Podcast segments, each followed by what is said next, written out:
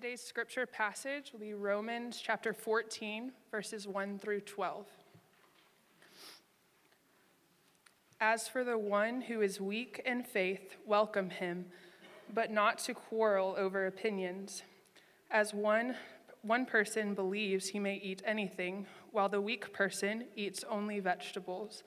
Let not the one who eats despise the one who abstains. Let not the one who abstains pass judgment on the one who eats, for God has welcomed him. Who are you to pass judgment on the servant of another? It is before his own master that he stands or falls, and he will be upheld, for the Lord is able to make him stand. One person esteems one day as better than another, while another esteems all days alike. Each one should be fully convinced in his own mind. The one who observes the day observes it in honor of the Lord.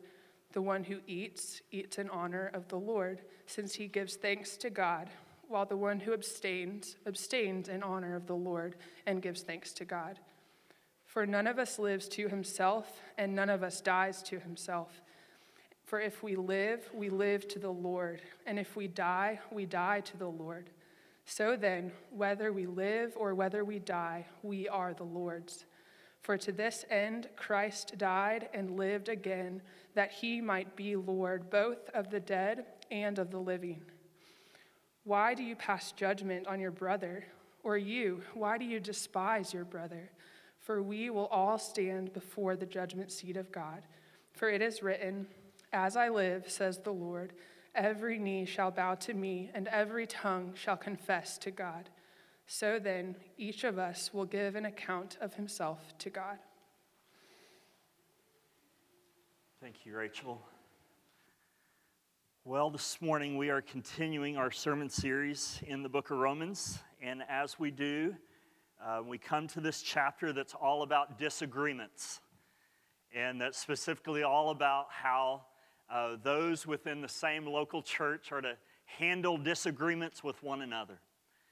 And this is huge, right? Especially relevant in light of the past year and, and all the, the reasons for disagreements uh, that we have all had, uh, not only within the life of the church, but within the culture, within the country in which we live. This is a passage that, in many ways, um, we as elders have wanted to preach many a Sundays, but as we've been going through Romans um, over the past year, just trusting the Lord's providence and guidance when we would finally get to Romans 14 uh, to preach it. And so here we are this morning. But one of the things, this has definitely been brought to light over the last year, but one of the things that saddens me the most when it comes to the culture and the country in which we live is that we have completely lost the ability to disagree with one another.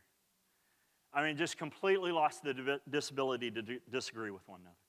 And what I mean by that is that we've lost the ability to be able to sit down with somebody that we don't agree with and to be able to talk through things in a civil manner. That, that we've lost the ability to be able to sit down with somebody in a humble way, with somebody that we don't see eye to eye on, on whatever issue it is, and to be able to just have a calm, humble discussion, conversation, dialogue, with each other about our differences and leave still loving each other and still being friends with one another. Have completely lost the ability to do that. I mean, this is, this is seen in, in most of the politicians, many of the politicians, most whatever you want to use there, out there. This is seen in, in talk, cable news talk show hosts. This is seen in, in posts on social media. And this is seen, unfortunately, when it comes to pastors and Christians in churches. That what we've begun to do is, is we, instead of healthy dialogue and, and conversation with people about our differences, instead we demonize people. We villainize them. We assume the worst about them. We jump to conclusions about them. We label them, we categorize them, we call them all sorts of names, we yell and scream at them, and we treat them as if they're our enemy. This is, this is the culture, and this is, this is the country in which we live. And what concerns me the most is that Christians and pastors and churches have got sucked into all this. Like we look no different than the world and the culture and the country in which we live when it comes to how to handle differences with people and how to respond and treat those that we disagree with. It's like the culture has, has said, this is, this is what it looks like. Here's how you treat people that you disagree with. And we just followed their example. Oh, that's the model? That's what we're supposed to do? That's how we're supposed to treat people we have differences with? Okay, we'll do that.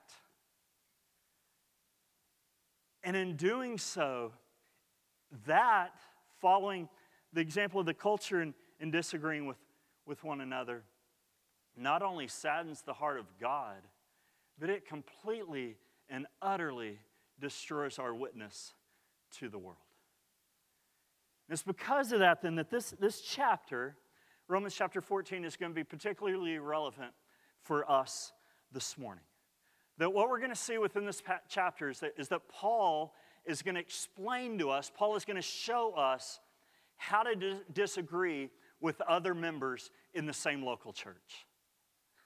He's going to say, this, this is how you do it. You don't demonize them, you don't villainize them, you don't jump to conclusions about them. You don't assume the worst motives about them. You don't treat them as your enemy. You don't label them and categorize them. You don't get in little cliques with people that just agree with you on certain things. Instead, here's what you do.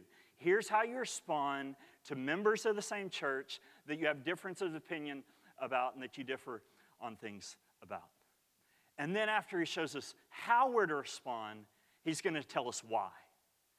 He's going to give us four reasons for why we're supposed to respond in these, in these ways. So that's where we're headed this morning, right? How we're, how we're to respond to those we disagree with in this body, and why we're supposed to respond in these ways. So that, that's where we're headed. Before we jump into this, though, what I want us to first do is, is kind of paint a picture. Kind of want us to set a scene real quick of the specific disagreements that, that the church at Rome, that Paul is writing to here, were having with one another. Kind of painting a picture of the disagreements that they were having with one another. And their disagreements primarily focused on two particular issues, really three, but we'll look at the third one next week. But two particular issues within these first 12 verses of Romans chapter 14 here. And you see the first particular issue they were disagreeing about there in verses 1 and 2. Look there with me in verse 1. Paul says this He says, As for the one who is weak in faith, welcome him, but not to quarrel over opinions. One person believes he may eat anything, while the weak person eats only vegetables. So, this is the first issue that those in the church at Rome were, had disagreements about. They were disagreeing about meat and whether or not it was acceptable to eat meat. And so then I know, right? Like for most of us here, that's, that's not our disagreement. Like that's not the difference, differing opinion that we have with, with somebody within the life of our, within the life of our, our church. But within the church at Rome here, like this was a huge deal. Huge, significant. This wasn't a small area of disagreement. It was, it was huge. And the reason it was huge is because on, on one end here, you had this group of Jewish Christians. And in the church, and they were continuing to follow after the Old Testament food laws. And because of that, then they were abstaining from eating meat. And this is important. They weren't doing that to earn their salvation. Instead, they were doing it, that as a matter of conscience. They were doing that as a matter of conviction. In other words, they believed that not eating meat was an important part of being a good Christian. They believed that abstaining from eating meat is what was pleasing to God and, and how to be a faithful, devoted follower of Jesus. So they didn't eat meat.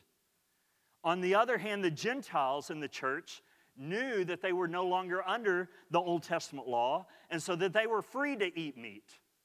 They were free to eat meat. They, they could eat all the meat they wanted steak and pulled pork and a Z Man and, and just whatever, whatever meat they, they wanted to eat. Anyway, so yeah, well, uh, anyway, But because of that, right? They disagreed. You're not spiritual because you're eating meat. You don't love Jesus like we do because you're eating meat. Well, you're foolish because you think we're still under the law. You're strict, you legalist. Da, da, da. So one group's judging the other, the one group's looking down on the other, and they're just accusations flying back and forth.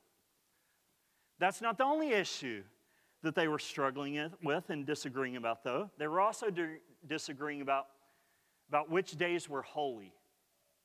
About which days were holy. And we see this in verse 5. Look at verse 5 with me. Paul says, One person esteems one day as better than another, while another esteems all days alike. So then again, the, the Jewish Christians in the church were still observing many of the Old Testament holy days. So, like the Sabbath, and like many of the Old Testament festival days, they, they were still observing those. The Gentiles, though, they, they weren't. They knew we weren't under the Old Testament law anymore, so they didn't, they didn't celebrate and observe any of these special days. Instead, they believed that every day was special, that every day was, was holy and set apart to the Lord. And so then, as a result, the, the Gentiles were looking down on these strict legalistic Jews who were just setting aside these special holy days. And these Jews were looking at these non spiritual, immature, godless Gentiles who weren't celebrating and observing these holy days, and accusations being back, you know, from one group to the other. So, those are the two main areas of disagreement. And these weren't minor issues, these were major, significant issues in the life of the church. And in the midst of these disagreements, there were two differing perspectives when it, came to, when it came to each of these issues. And we've kind of already talked about them, but you can see them on your handout there. First, there was the weak in faith. The weak in faith, as Paul describes them. And the weak in faith are those Christians whose personal consciences and convictions don't allow them to participate in certain activities and behaviors, even though those activities and behaviors aren't explicitly forbidden in Scripture. And so then in Romans 14, do you know who the weak in faith are? They're mainly the Jewish Christians. And when Paul calls them, he says that when he says that they're weak in faith, he doesn't mean that their faith, their trust, their belief in Jesus is weak. He simply means that their conscience is weak. Meaning that when it comes to certain activities they, that aren't explicitly forbidden in Scripture, they lack the confidence to participate them, in them without feeling like they're sinning against God and not pleasing Him and being faithful to Him. They're weak, they have weak consciences in those things. On the other hand, there's the strong. And the strong here is a reference, you see this on your hand out there, to those Christians whose personal consciences and convictions allow them to participate in certain activities and behaviors because these activities and behaviors aren't explicitly forbidden in Scripture. And so then in Romans 14, do you know who the strong in faith are? It's mainly a reference to Gentile Christians in the church. And the reason that they're called the strong is because their conscience is strong.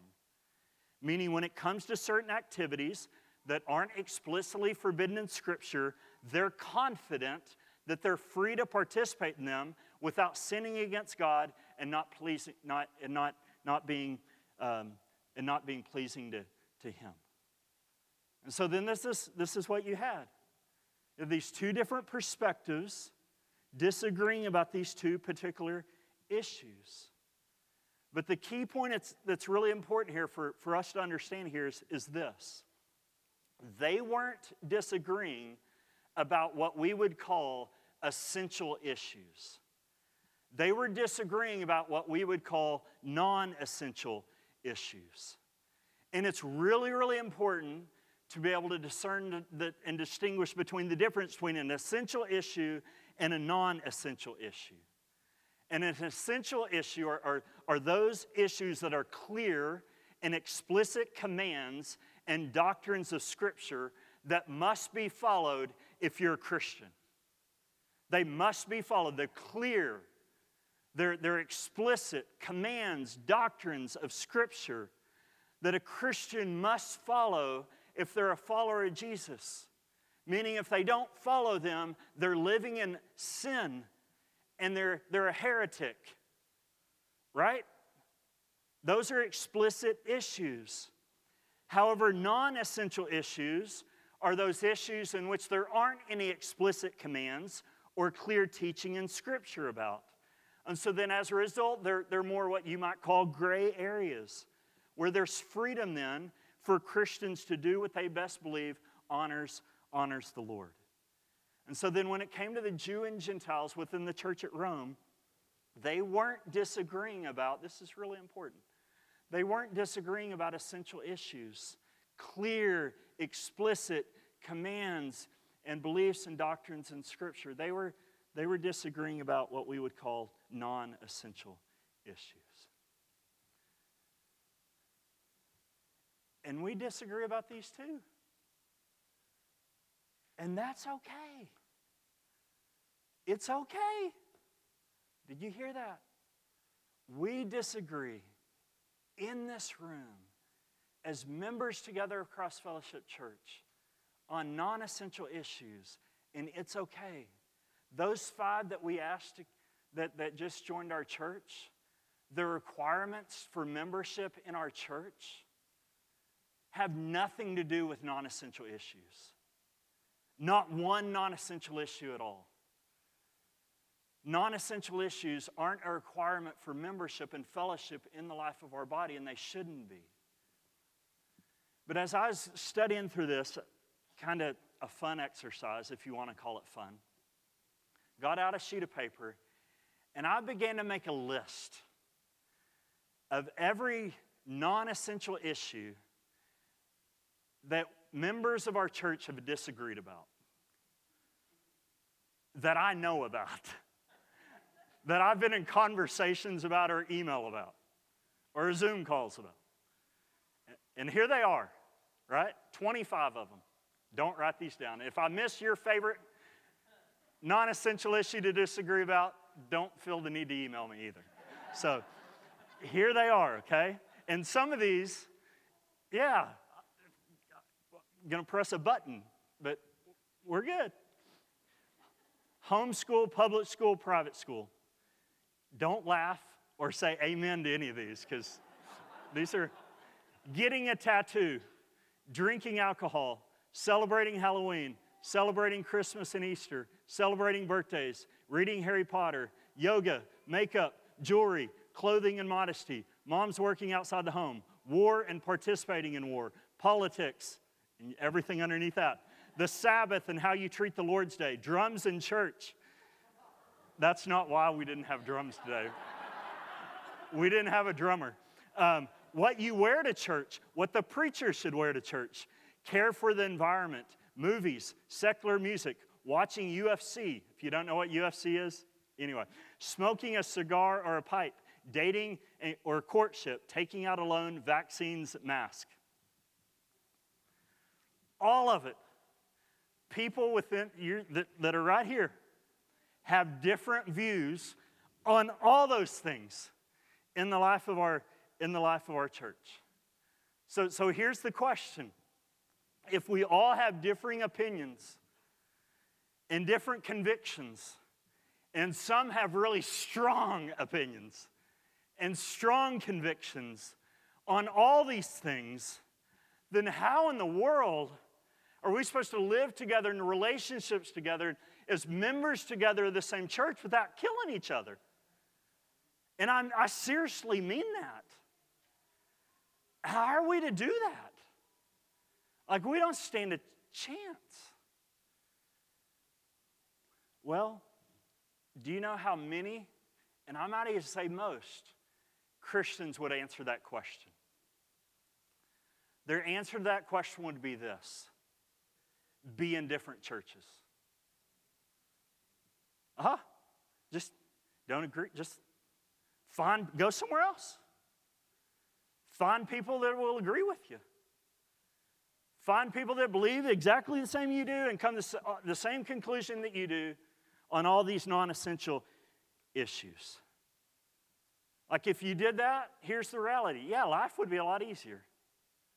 Church would be a lot less messier. Church would be a lot more comfortable. The only problem, though, with that is that goes completely 100% against everything the Bible teaches. And it goes completely against what Paul's teaching here in Romans chapter 14. That these Jew and Gentile believers who are at odds with one another, disagreement with one another about all these things, he doesn't tell the Jewish people, hey, go start a church for people who don't eat meat and who celebrate these holy days. And Gentiles, you go start churches, a church for people who eat meat and, and treat every day alike. That will solve it. Instead, do you, do you know what Paul says? Do you know the answer that he gives for how they're supposed to respond to one another in the midst of all these disagreements?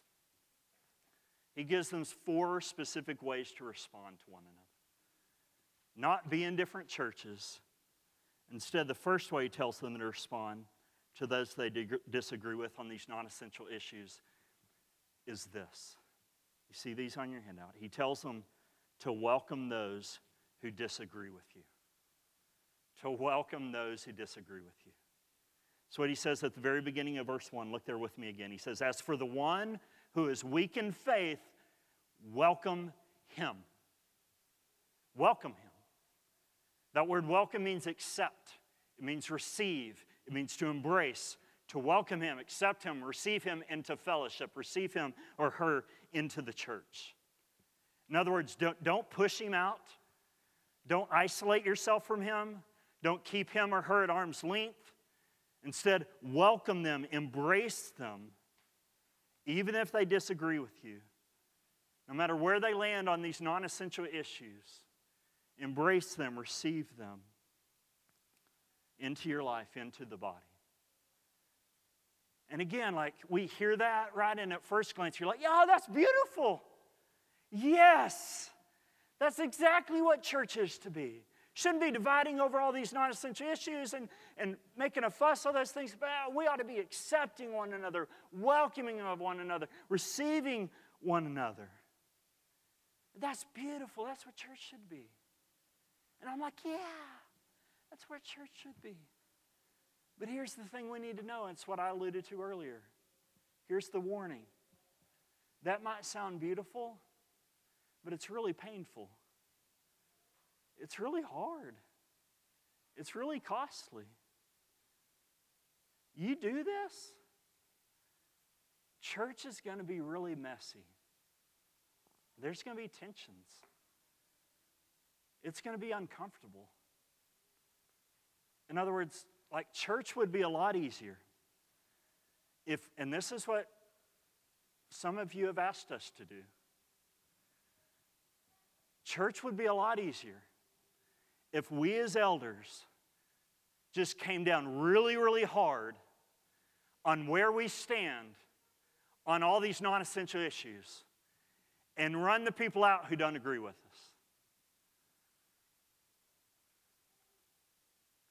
Church would be a whole lot easier if, if we did that. But the reality is this that's the easy way out. Anybody can do that. That's the easy way out.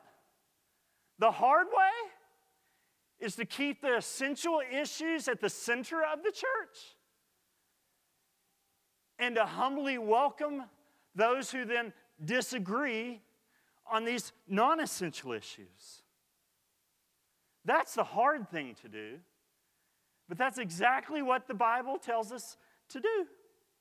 So that's the first way we're to respond to those who disagree with us on, on these non essential issues. The second way we're sp- supposed to respond is this we're not to quarrel with those who we disagree with on these non essential issues. This is what Paul goes on to say there in verse 1. Look there with me. He says, As for the one who is weak in faith, welcome him, but not to quarrel over opinions. Meaning, we're not to argue, we're not to fight about, we're not to quarrel over the different opinions and convictions and conclusions that we come to on these non essential issues. This is really important to distinguish here. He doesn't mean here we can't talk about our differences. He, he doesn't mean here that we can't have healthy, good, humble dialogue and conversations and even debate about our differences. Like there's a time and a place for all that. So, yes and amen to all that.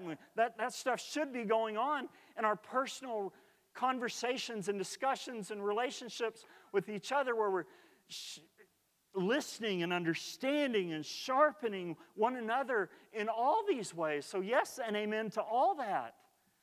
But what Paul's warning against here is, is different than that. He's warning against arguing and fighting and pride and anger and, and these non essential issues becoming a point of division and disunity in the life of a church, so much so that it affects our relationships with one another.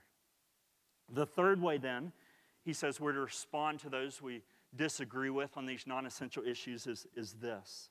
He says we're not to look down on them, we're not to despise them and look down on them.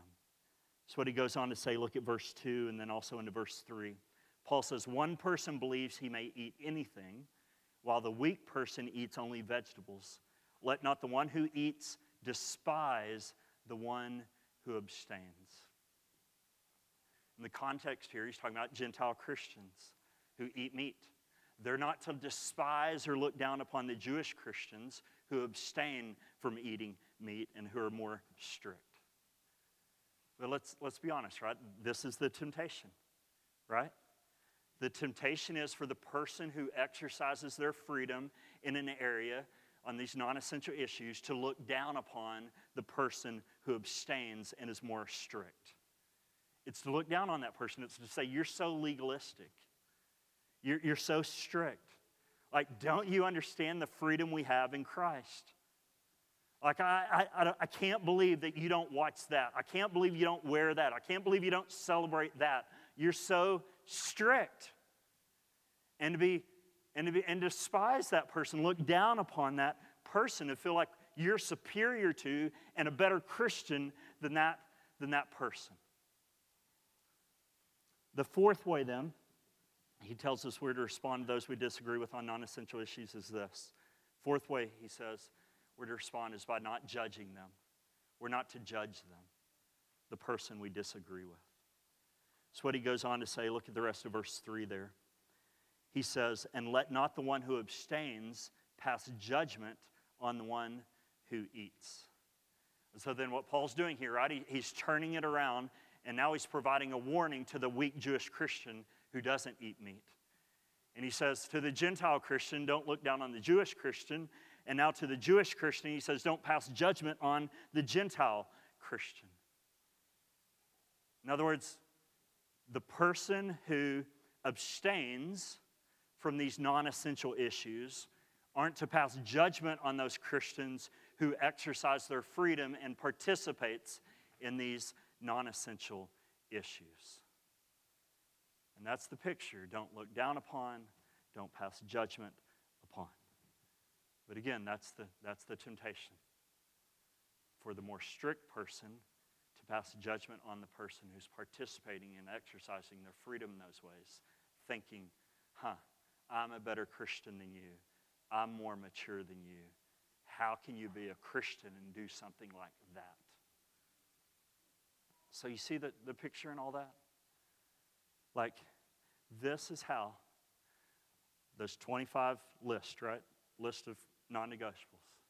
All these different conclusions that we all have within our body in terms of, of how you've decided through, through your own walk with the Lord what that looks like in your life in all those different areas. And when it comes to all those things, Paul's warning us here. Don't, don't form cliques. Don't just try and avoid those that you disagree with in all these areas. Don't keep each other at arm's length.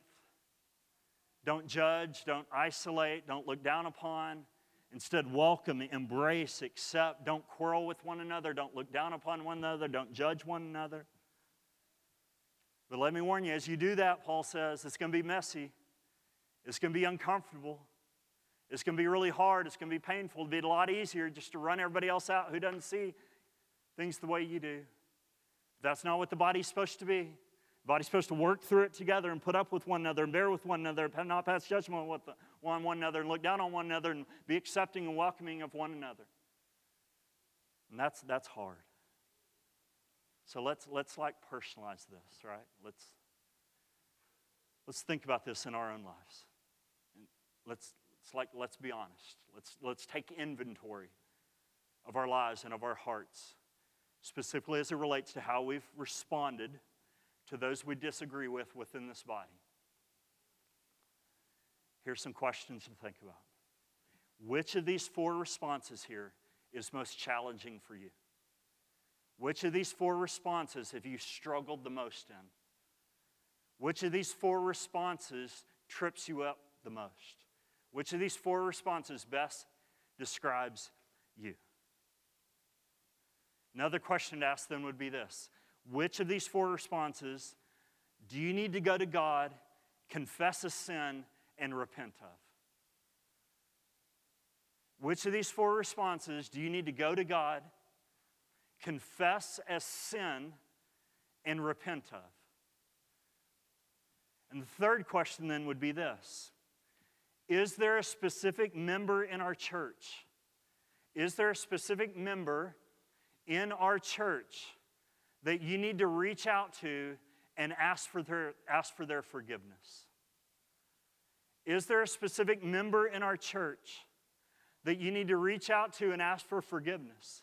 Because if you were honest, you haven't been welcoming them, you haven't been accepting of them. You have quarreled with them, fought with them, argued with them, judged them, and looked down upon them. Is there a specific member in the life of our church that you need to reach out to and ask for their forgiveness because you sinned against them in one of these four ways that we're to respond to those that we that we disagree with? If so, reach out to them like today. Here's then why we're supposed to respond to one another in these ways. So that's the what, right? That, that's what. That's how we're supposed to respond to those we disagree with. Then the question begs the question, why? Like, that's so countercultural. And so then, why are we supposed to respond to those we disagree with on these non essential issues in these ways? Why? What, what's, what's, what's the reason? And this is an important question to ask, right? Like, if all we know is the how and the what, then all that's going to do is lead to some behavioral change, some behavioral modification. We're going to try and just do these four things.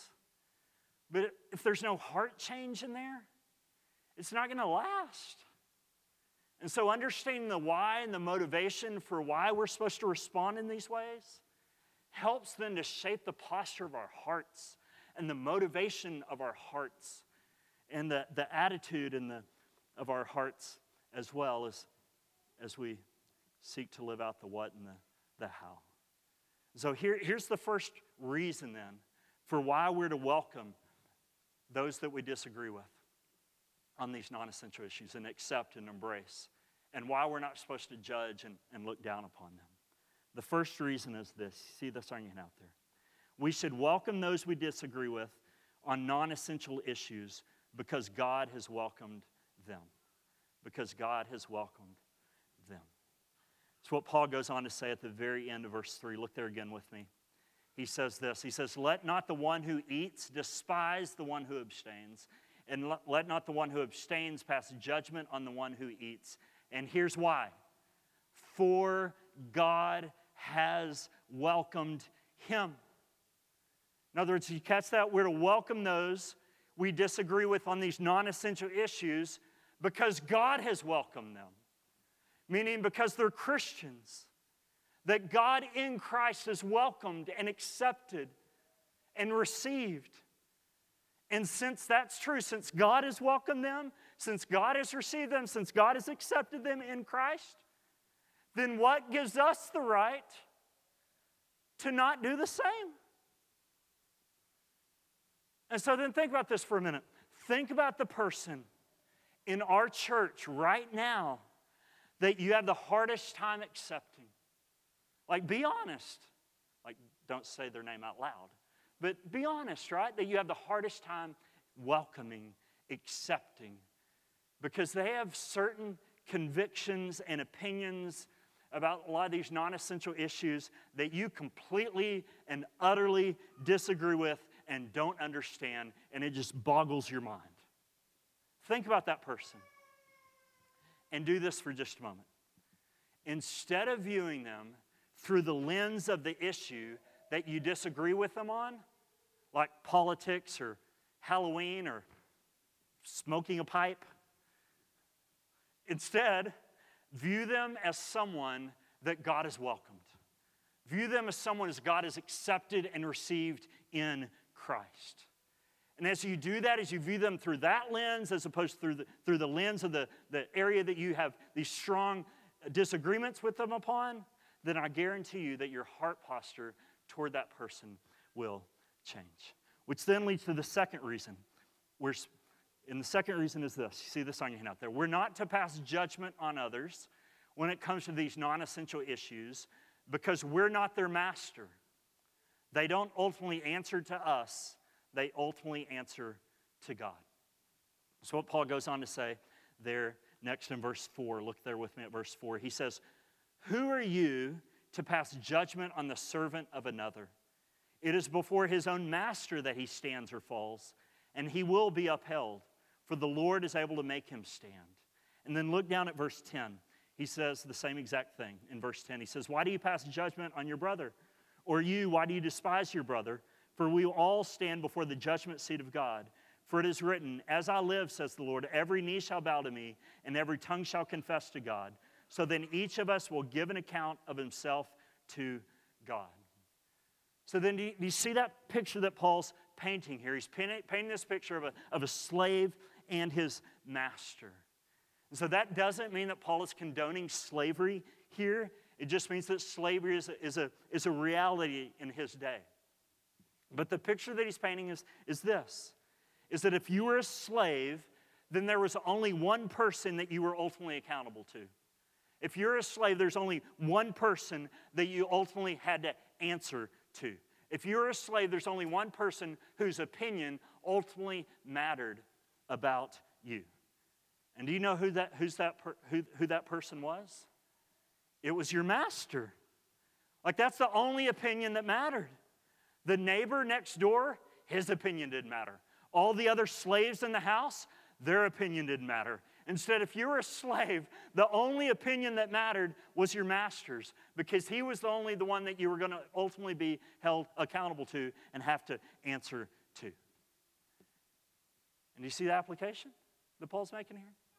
The, the same thing is true for us as Christians when it comes to these non essential issues.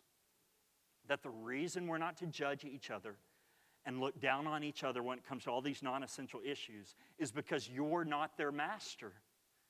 I'm not their master. Jesus is their master. We only have one master, and his name is Jesus. Like he's the one that everybody's ultimately going to be held accountable to and have to give an answer to when it comes to all these non, non-essential issues that, that we're covering here.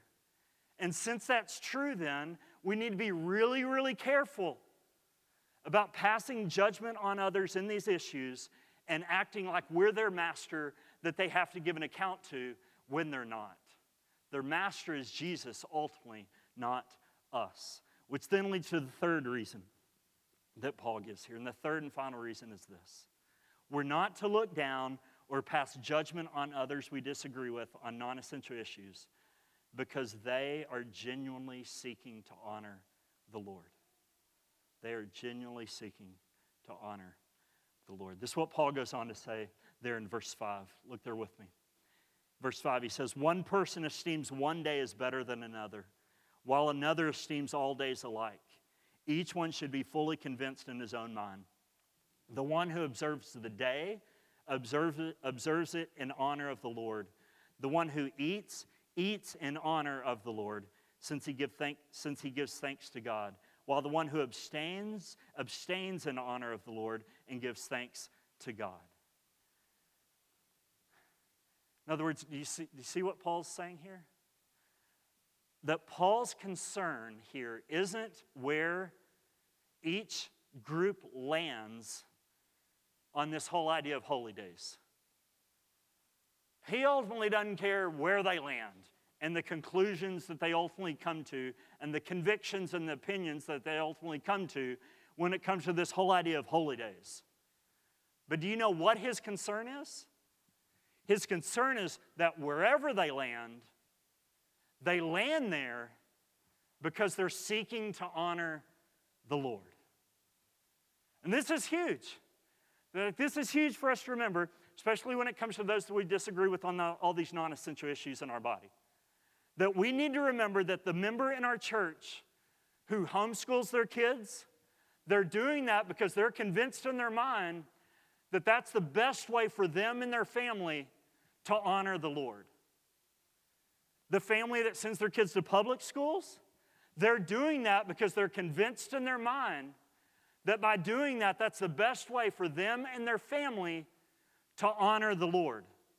Those that send their kids to Christian, private Christian schools, they're doing that because they're convinced in their mind that that's the best way for them and their family to honor the Lord. Oh, so then, all three groups, right? Seeking to honor the Lord, even though they have different opinions and convictions of how best to do that for their family. And so, th- this is how then we're, we're supposed to view those we disagree with on these non essential issues. We're not to view them as unholy, godless, sin loving, licentious Christians on one hand, or these strict, legalistic, no fun Christians on the other hand. Instead, we're supposed to view them as Christians who are seeking to honor the Lord. And we need to understand that the way this plays out then, in all 25 of these issues, is going to look different for different people. And that's okay. And we need to assume the best and give people the benefit of the doubt that no matter where they land on these issues, they're genuinely and sincerely seeking to honor the Lord, no matter where they come down on these issues. But here's the deal in saying all this the underlying assumption behind all of this is that this is what each person is really trying to do. It's that each person is really trying to honor the Lord. It's that each person is, is really seeking to honor the Lord when it comes to all these non essential issues. In other words, we're not just making decisions in all these areas based on what we want and what we prefer and what we like and based upon our sinful desires and our sinful flesh and the idols of our heart. Instead, we're making these decisions based upon what we truly believe will honor and please the Lord. But here's why that's so important. Here's why seeking and honoring the Lord should be the preeminent motivation and factor in all these decisions we make in regards to all these non essential issues. The reason it should be the preeminent motivation and driving force and factor behind all these decisions on all these issues is because what Paul says there in verse 7. Look there with me. He says, For none of us lives to himself, and none of us dies to himself. For if we live, we live to the Lord. And if we die, we die to the Lord. So then, whether we live or whether we die, we are the Lord's. For to this end Christ died and lived again, that he might be Lord both of the dead and of the living. And so, do you see what Paul's saying here? He's saying that the reason we should be so concerned with honoring the Lord in all these non essential matters is because we are the Lord's. Like we belong to Him, we're His. In other words, when Jesus came, Jesus came. He died on a cross. He took the judgment we deserve for all the sins we've committed. And in doing so, by his blood, he has purchased us. He has ransomed us. He has redeemed and he's bought us for himself. And so now, all those who place their faith and their trust in Jesus to save them from their sins, they belong to him. They don't belong to themselves anymore. They don't belong to, they're not their own anymore. We don't get to just do whatever we want to anymore. Instead, now we belong to Him, and so now we live for Him. He's our master. We're not the master anymore. He's our master, and we live for Him. And because of that, then, when we're faced with a decision about our kids' school, or about what to wear, or about what to watch, or about whether or not to celebrate this holiday or this holiday, we make these decisions not simply based on what we desire and what we prefer and what we want. Instead, we make these decisions based on what we believe will best honor our Master, Jesus. And this right here is the whole key to being able to disagree with one another and fellow members in our church on these non essential issues.